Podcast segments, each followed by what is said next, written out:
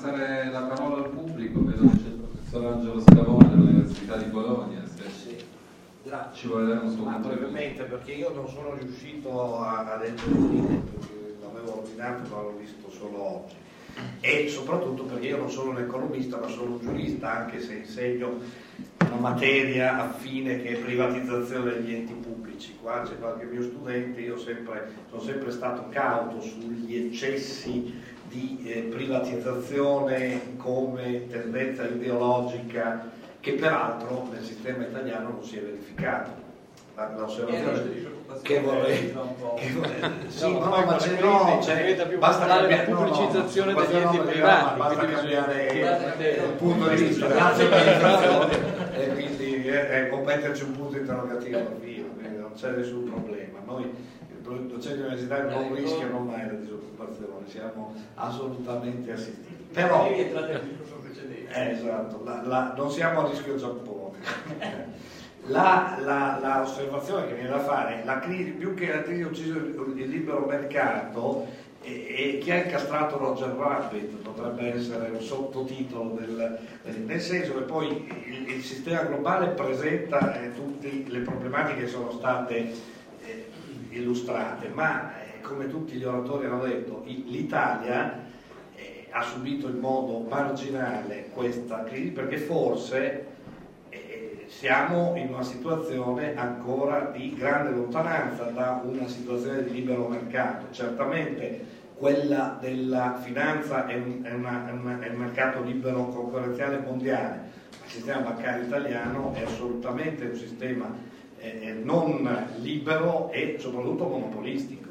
Allora, la, il tema vero è che l'Italia ha eh, reagito bene perché il libero mercato forse non era ancora nato, quindi non si può uccidere eh, qualcosa che ancora non è completamente nato. Siamo in un sistema, soprattutto nel sistema finanziario, di, di tendenza monopolistica e purtroppo questo è ancora più pessimistica come visione perché evidentemente non essendo ancora nato un vero libero mercato, se non grazie agli interventi delle autorità in settori però che sono settori non di fondo, eh, il sistema bancario è un sistema assolutamente eh, monopolistico che ha piazzato i bond Argentina, che ha piazzato scorie, il bond Parma, che ha piazzato tutte queste cose in Italia, quindi le ha piazzate ma non per avidità eh, legata alle stock option, ma perché il sistema ha scaricato sulla casalinga di Voghera tutti i rischi.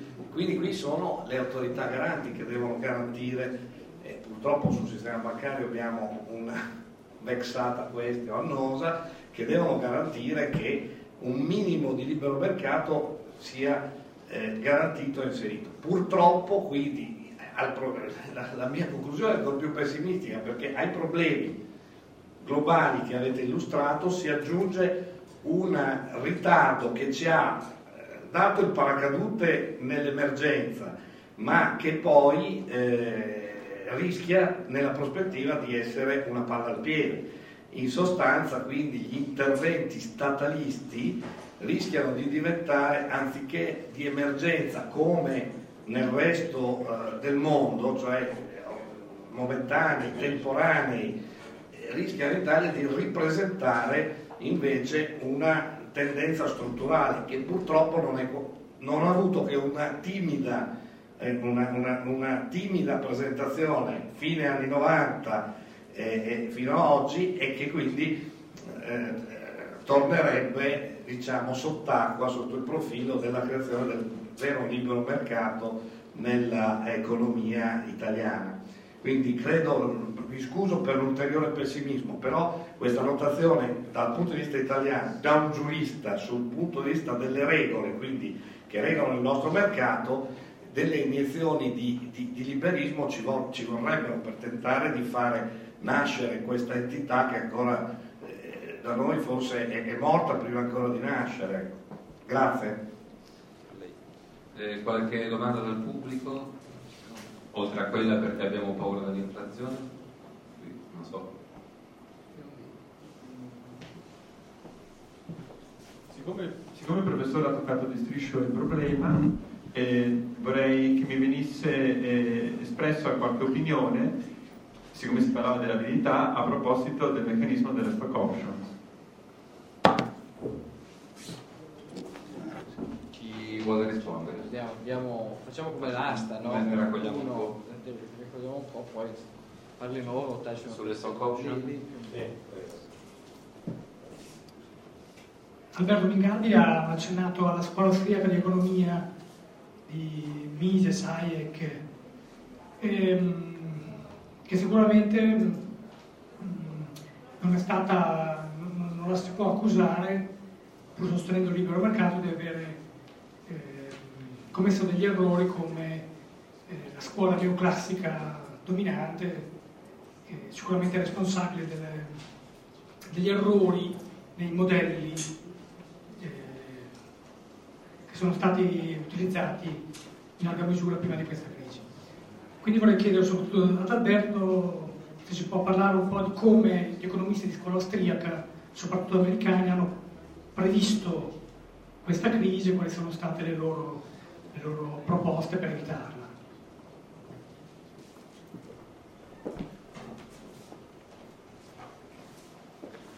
Eh, prima è stato fatto giustamente cenno al fatto che questa crisi è partita da un settore parti- senz'altro concorrenziale come quello della finanza.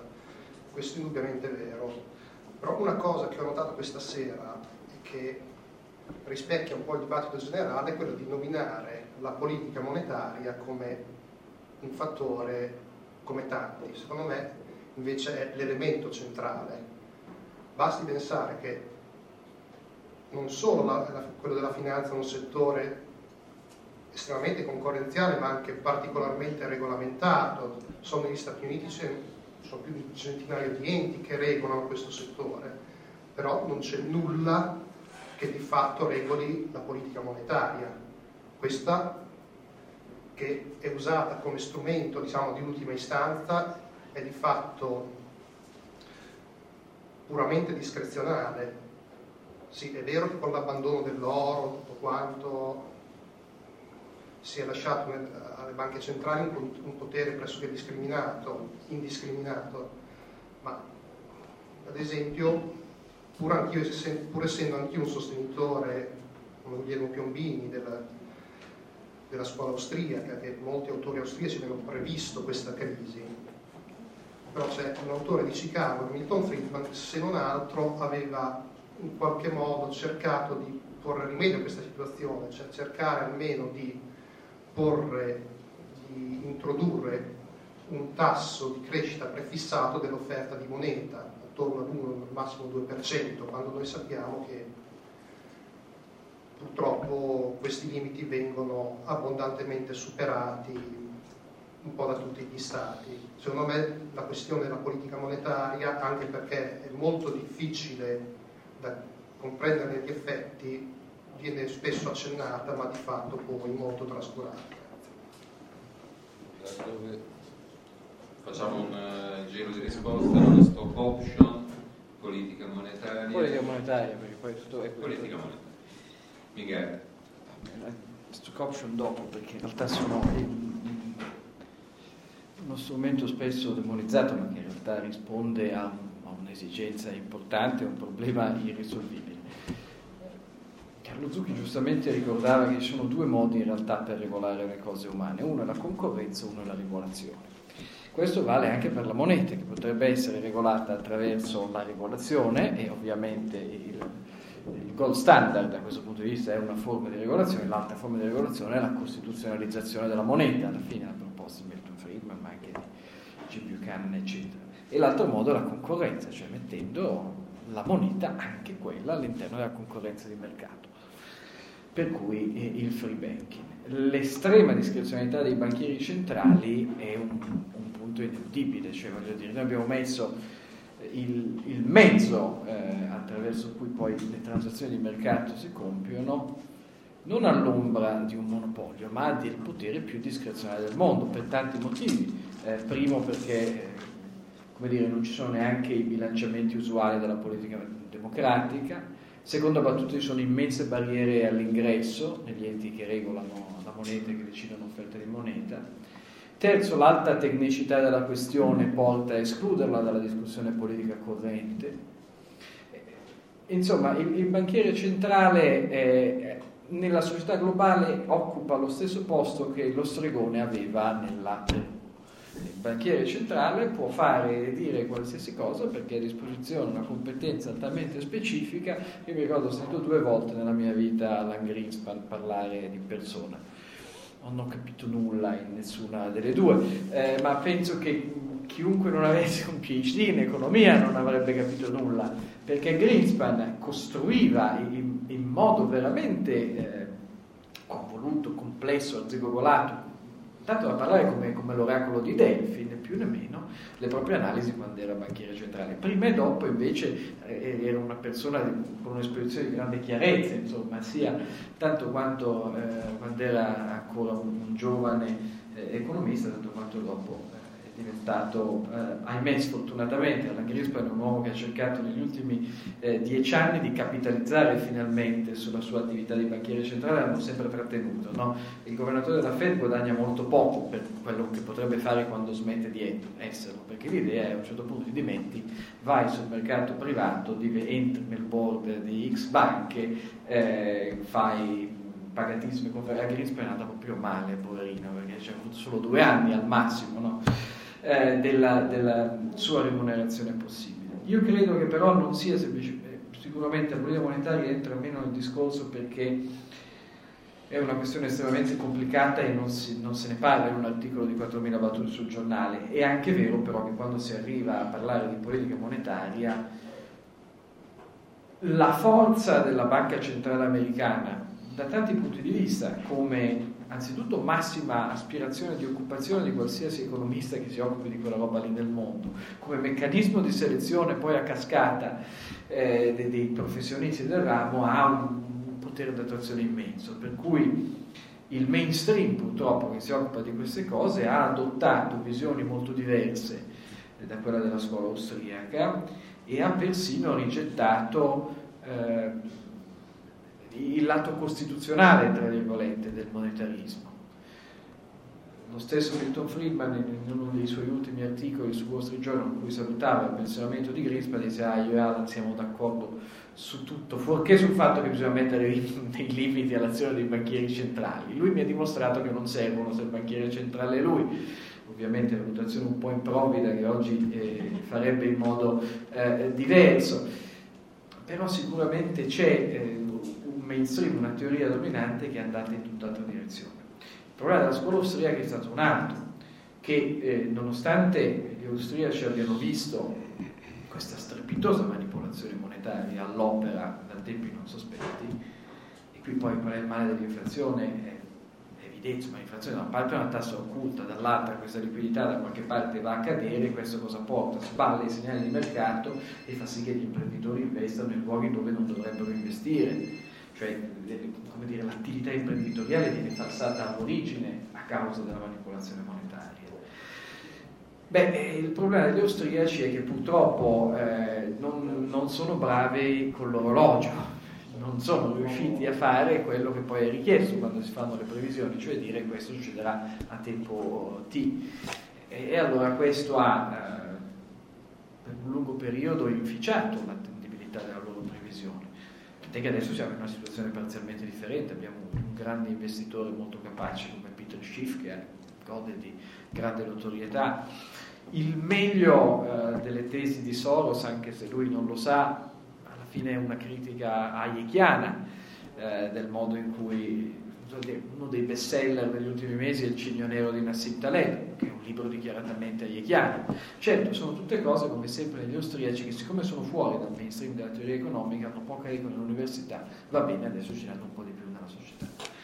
Um, penso che la, la, la, politica monetaria sia stata, l'errore della politica monetaria è evidente ovviamente nella, nell'esplosione della bomba, della, scusate, della bomba, bolla eh, immobiliare. È chiaro che senza una politica monetaria di un certo tipo non sarebbe avvenuto quello che è avvenuto, molto semplicemente, non basta l'esuberanza irrazionale eh, di Schindler per spiegarlo. Stock option. Eh, le stock option sono una delle manifestazioni di una cosa che abbiamo visto a massimo grado anche nella crisi, cioè c'è sempre un problema di agenzia. Eh, la corporation moderna è basata sulla separazione tra la proprietà e il controllo, proprietà solitamente, soprattutto negli Stati Uniti, è dispersa, cioè la public company, il controllo è nelle mani del management. Gli interessi del management e gli interessi degli azionisti sono disallineati. Il grande problema di corporate governance, che se uno riesce a risolverlo ha inventato la ruota, è come riallinearli di nuovo, come costringere i manager a comportarsi come vorrebbero gli azionisti. Si riesce a farlo? No. Eh, prima delle stock option andava meglio? No, andava peggio.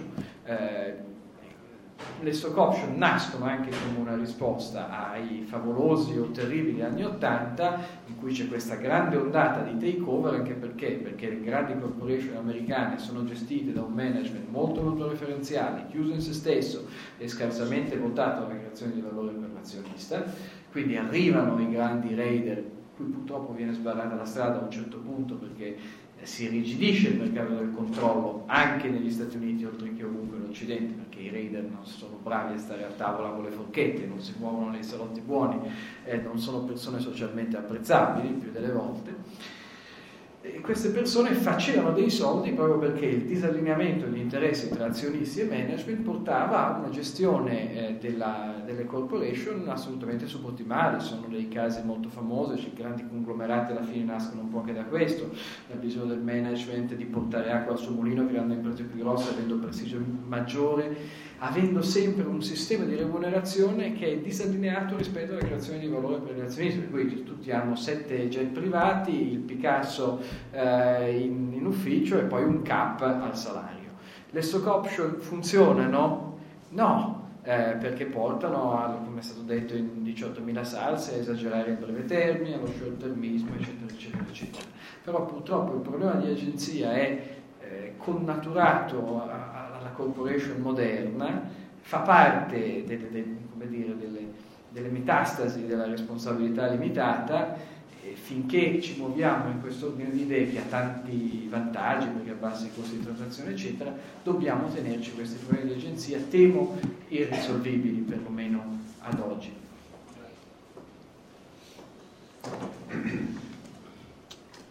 Eh, mi è interessato la l'osservazione di Vinganti a proposito della incomprensibilità di Greenspan che quando ha smesso di fare il governatore è diventato improvvisamente comprensibile. Quindi se voi leggete il suo libro delle memorie, un libro godibilissimo, purtroppo è stato investito due mesi dopo che l'ha pubblicato dalla crisi e quindi non lo, più, non lo acquista più nessuno.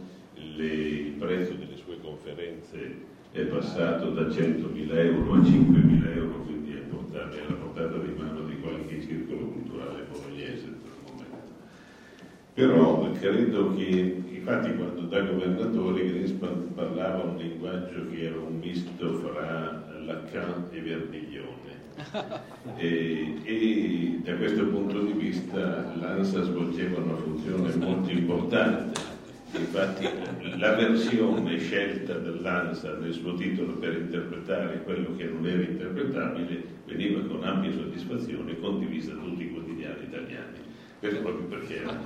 D'altra parte, se avesse, se avesse, parlato, se avesse parlato chiaro, avrebbe alterato gravemente il mercato, quindi la condizione di un governatore di un ente così importante e strategico non è eh, delle migliori.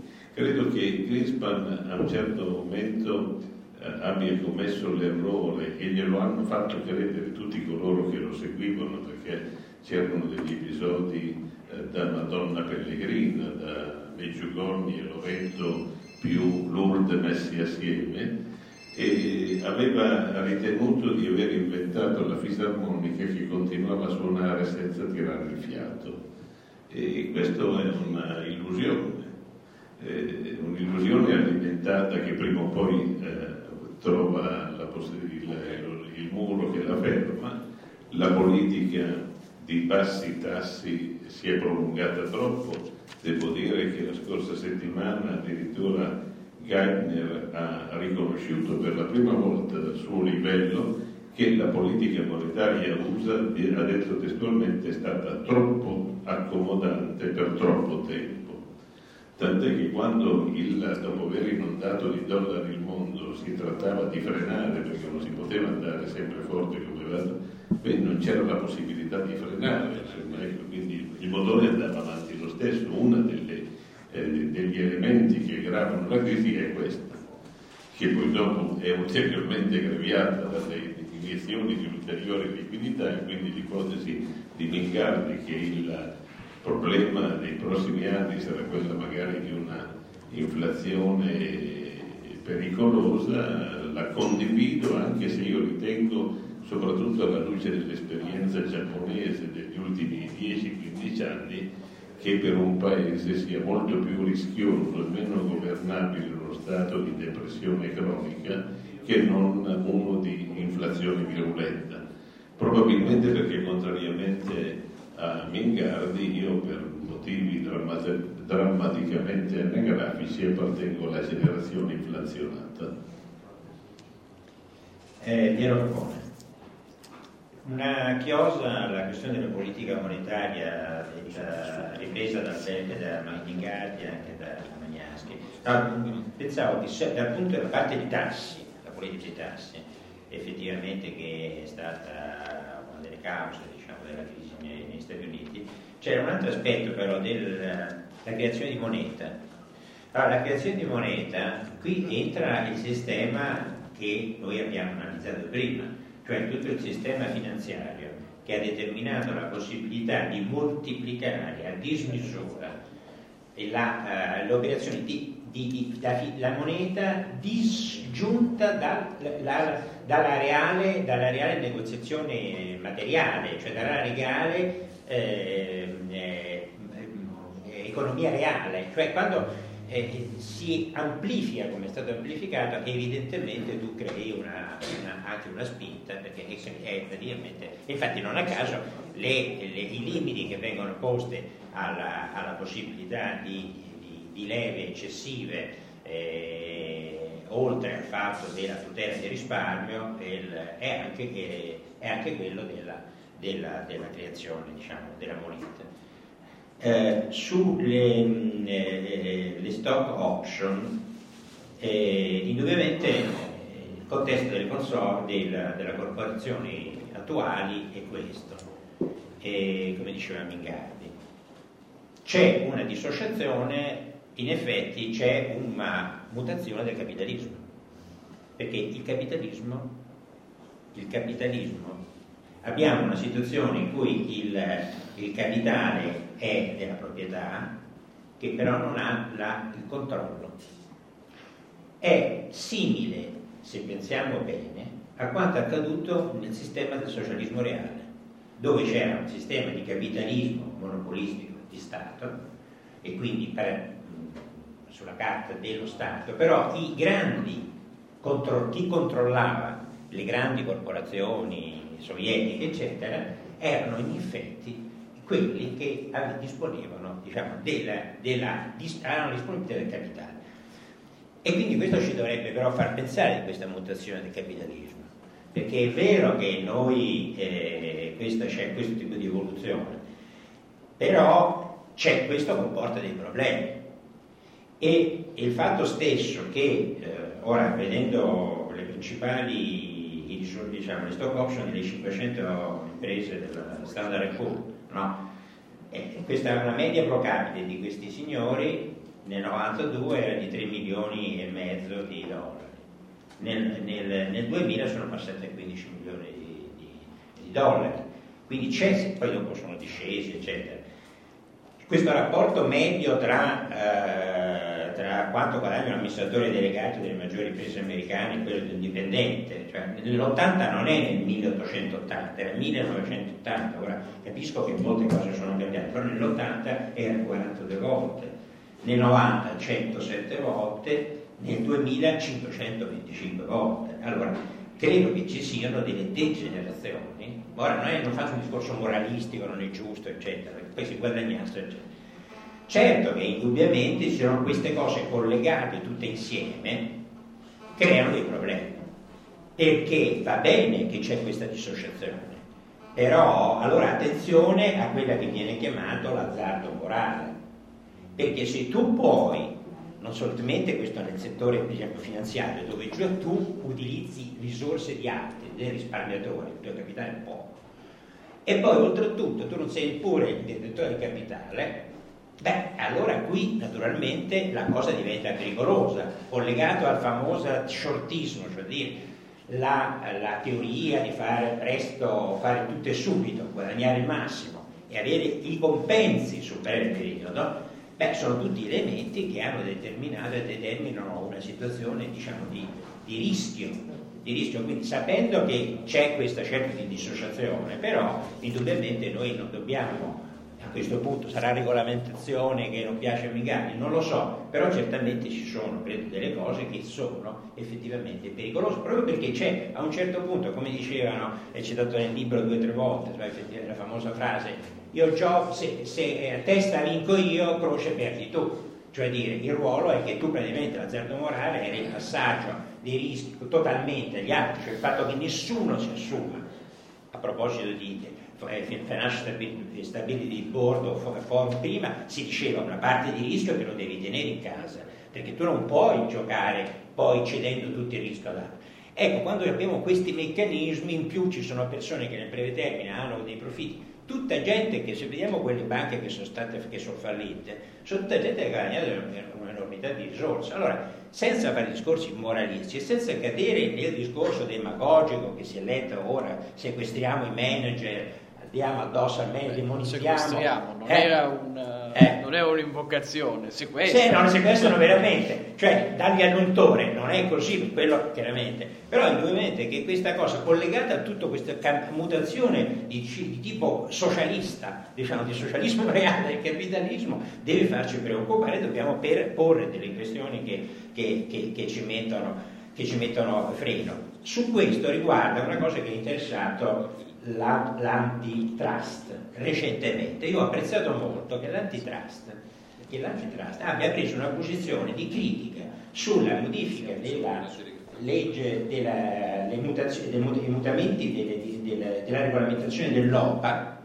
dell'OPA introdotte dal governo nell'anticrisi, eccetera, che tra l'altro hanno avuto stranamente l'appoggio della Consul, voglio dire, no? e giustamente l'antitrust ha fatto questa critica. Ora, qui è un esempio in cui, no, questo, cosa succede? Detto brevemente, per chi non conosce le cose, in effetti noi si dava, con il testo unico della finanza, si dava la disponibilità, si diceva, quando c'è un'ova ostile, allora tu devi, con certe condizioni, ricorrere all'assemblea. Quindi il capitalista, il proprietario, dice cosa vuol fare. Mentre a questo punto si è mutato da dovere a facoltà. Ovviamente il management sarà sempre, vedrà negativamente le opostile perché sono i primi a, a, a perdere il posto. Quindi diciamo è un modo di bloccare la concorrenza, e giustamente l'antitrust ha sollevato questa questione, e di rigimentare i poteri di oligarchie che controllano queste società, ma non sono grandi società ovviamente, con un rischio per la concorrenza e per il funzionamento corretto e uno snaturamento, uno snaturamento del capitalismo. Allora, quando in effetti noi mettiamo in evidenza queste cose, è interessante dire qui non è che abbiamo queste, sono cose frutto del capitalismo, no, queste sono delle degenerazioni che in effetti colpiscono una visione che noi conosciamo diciamo, del, del, libero mercato e soprattutto de, della proprietà privata dei mezzi di produzione.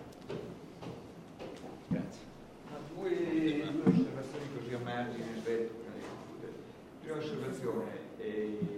Siamo in una fase di, come si diceva prima, siamo stati in una fase di forte eh, innovazione finanziaria e anche tecnologica. Nelle fasi di forte innovazione in genere saltano i eh, parametri precedenti e in tutte le fasi di innovazione ci sono forti arricchimenti e forti impoverimenti, quindi anche le stock option che sono una reazione agli MBO eccetera rientrano però secondo me nel quadro del turbolenza eh, ingenerata dall'innovazione tecnologica e finanziaria.